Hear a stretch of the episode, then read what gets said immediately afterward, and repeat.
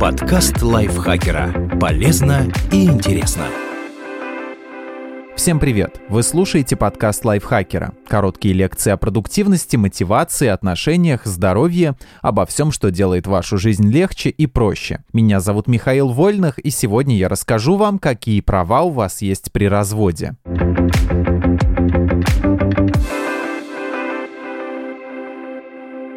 Бракоразводный процесс. Развестись без суда. Если оба супруга согласны на расторжение семейных уз и у них нет общих несовершеннолетних детей, их разведут в ЗАГСе. Подойдет отдел по месту регистрации мужа, жены или тот, где заключали брак. Еще в ЗАГСе допускается расторгнуть союз, если один из супругов пропал без вести, признан недееспособным или приговорен к лишению свободы на срок более трех лет. В этом случае второй может обратиться к регистраторам с судебным решением, которое подтверждает право на развод. Развестись без согласия второй стороны. Бывает, что решение прекратить брак принимает только один из супругов, а другой не согласен с ним но это лишь знак того, что процесс будет чуть сложнее и разводиться придется через суд. Судья должен установить, что дальнейшая совместная жизнь супругов и сохранение семьи невозможны. Это не значит, что он может их не развести и заставить жить вместе по своему усмотрению. Но у него есть полномочия отложить решение на срок до трех месяцев, чтобы дать мужу и жене возможность помириться. Если они не передумают, развод состоится. Есть лишь одно исключение. Муж не может развестись с женой без ее согласия, если она беременна или или родила менее года назад. В этом случае придется выждать отведенный законом срок. Причем государству не так важно, от кого этот ребенок. Если он родился в течение 300 дней после развода, папой по умолчанию считается бывший муж. Чтобы это изменить, отцовство надо оспаривать. Вернуть добрачную или оставить нынешнюю фамилию. При регистрации новой семьи закон позволяет жене взять фамилию мужа, мужу фамилию жены или им обоим двойную фамилию через дефис. При разводе тот супруг, что изменил личные данные, вправе сам выбирать, вернуть ему добрачную фамилию или оставить нынешнюю. Второй супруг не может повлиять на это решение законным способом.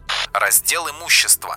Забрать свои вещи и имущество. При разводе не делятся. Личные вещи, одежда, обувь, зубная щетка и другие предметы индивидуального пользования остаются с владельцем. Исключение – драгоценности и предметы роскоши вроде норковых манто. Они уже могут стать объектом споров при разделе нажитого. Добрачное имущество. Если что-то принадлежало жене или мужу до свадьбы, она или он может вынести это из брака без потерь. Более того, даже если имущество претерпело некоторые изменения, за него можно побороться бороться. Например, у одного из супругов до создания семьи была однушка. Ее продали и купили общую двухкомнатную квартиру. Если удастся доказать, что в сделку вложены деньги от добрачной собственности, часть стоимости двушки можно вывести из-под раздела. Если за время брака имущество существенно улучшилось и выросло в цене, например, супруги сообща перестроили деревянный домик одного из них в добротный коттедж, то его часть уже может подлежать разделу. Исключительное право на результат интеллектуальной деятельности. Если один из супругов что-то написал или придумал во время брака, исключительное право, то есть возможность распространять результат интеллектуальной деятельности любым законным способом или препятствовать этому, остается у него и после развода. А вот доходы от результатов интеллектуальной деятельности уже подлежат разделу. Скажем, если популярная писательница детективов разведется, ее бывший супруг не сможет влиять на то, как распространяются книги, но сможет получить часть денег от их продажи, которые скопились на счетах. Разделить пополам совместно нажитое имущество. По умолчанию все имущество супругов, приобретенное в браке, и все доходы считаются совместно нажитыми. А именно, зарплаты и гонорары, прибыль от предпринимательской деятельности и результатов интеллектуального труда, пенсии, пособия и другие выплаты от государства, не имеющие целевого назначения, например, материальная помощь, движимые и недвижимые вещи за исключением тех, что не подлежат разделу, ценные бумаги, паи и вклады. Если делить нажитое добро полюбовно, то можно согласовать доли на свое усмотрение. Если договориться не получилось, этим займется суд, причем обратиться туда разрешается в течение трех лет после развода. Например, если кто-то из супругов от душевных щедрот ушел из семьи с одной зубной щеткой, то и через два с половиной года он имеет право вернуться и забрать половину оставшегося. Суду не важно, за чьи деньги что-либо покупалось и у кого в семье была больше зарплата. Закон считает ведение домашнего хозяйства и уход за детьми достаточным вкладом и уважительной причиной, чтобы не иметь самостоятельного дохода. Безразлично также, на кого из супругов было записано имущество и с кем остаются дети. При этом делить пополам значит, что каждый который получит половину стоимости нажитого. Как это будет выражаться, это уже другой вопрос. Например, если у семьи есть квартира за полтора миллиона рублей и машина за 500 тысяч, то супруги могут все продать и забрать по миллиону. Еще вариант. Одному достанется квартира, а второй заберет машину и получит от экс-возлюбленного 500 тысяч в качестве компенсации. Подписать брачный договор перед разводом.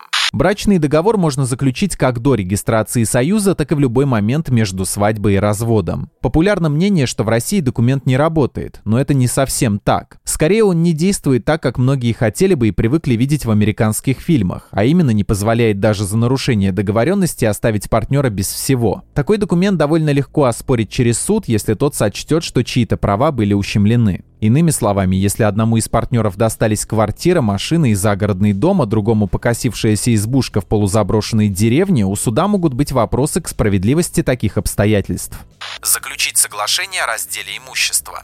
Это еще один документ о мирном распределении вещей и денег. Только он, в отличие от брачного договора, заключается как до развода, так и после него. Соглашение также можно оспорить, но Верховный суд все-таки склоняется к тому, что договоренности нужно соблюдать. Поделить долги. Долги, нажитые в браке, тоже делятся. Во многих случаях это честно. Например, если пара взяла ипотеку на общую квартиру, но еще не выплатила ее к разводу, логично, что разделить нужно и жилье, и долг. Но супруги также могут договориться, что и квартира, и кредит остается кому-то одному, и тот платит второму компенсацию за фактически потраченные на жилье к этому моменту деньги. В общем, возможны варианты, но важно оформить любой из них правильно. О чем бы супруги не договорились на словах, если банк об этом не знает, могут быть проблемы. Например, вторую сторону надо вывести из созаемщиков, если он или она больше больше не имеет к кредиту никакого отношения. Но не все взятые после свадьбы займы считаются общими. Если один из супругов залез в долги, чтобы спускать деньги в онлайн-казино, сложно сказать, что он сделал это для семьи. От таких займов второй супруг может откреститься и надежнее всего провести это через суд.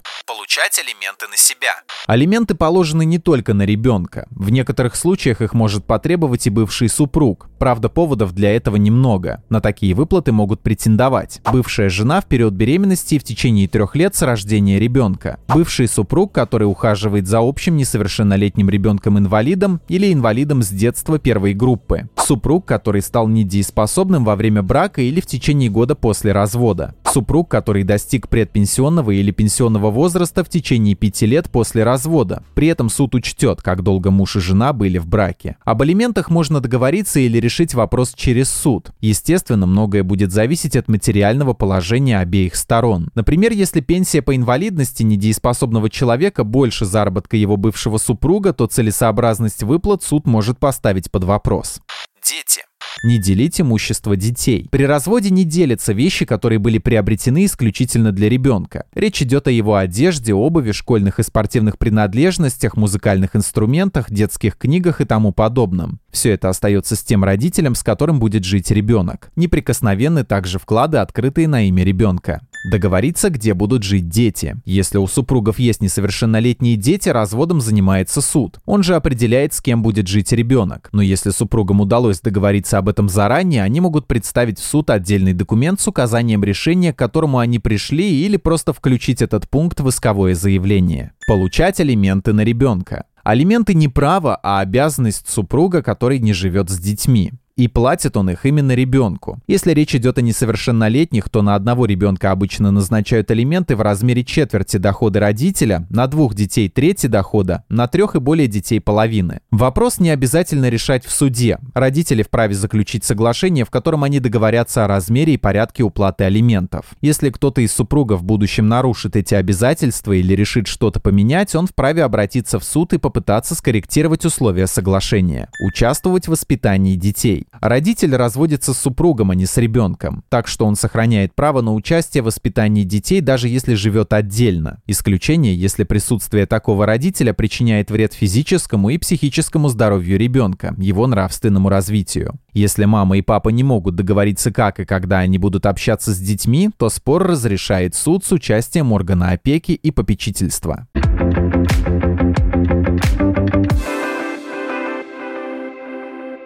Спасибо Наталье Копыловой за этот текст и спасибо вам, что прослушали этот выпуск. Не забывайте подписываться на подкаст Лайфхакера на всех платформах, ставить ему лайки и звездочки. Заходите к нам в чат в Телеграм, он так и называется «Подкасты Лайфхакера». На этом я с вами прощаюсь. Пока. Подкаст Лайфхакера. Полезно и интересно.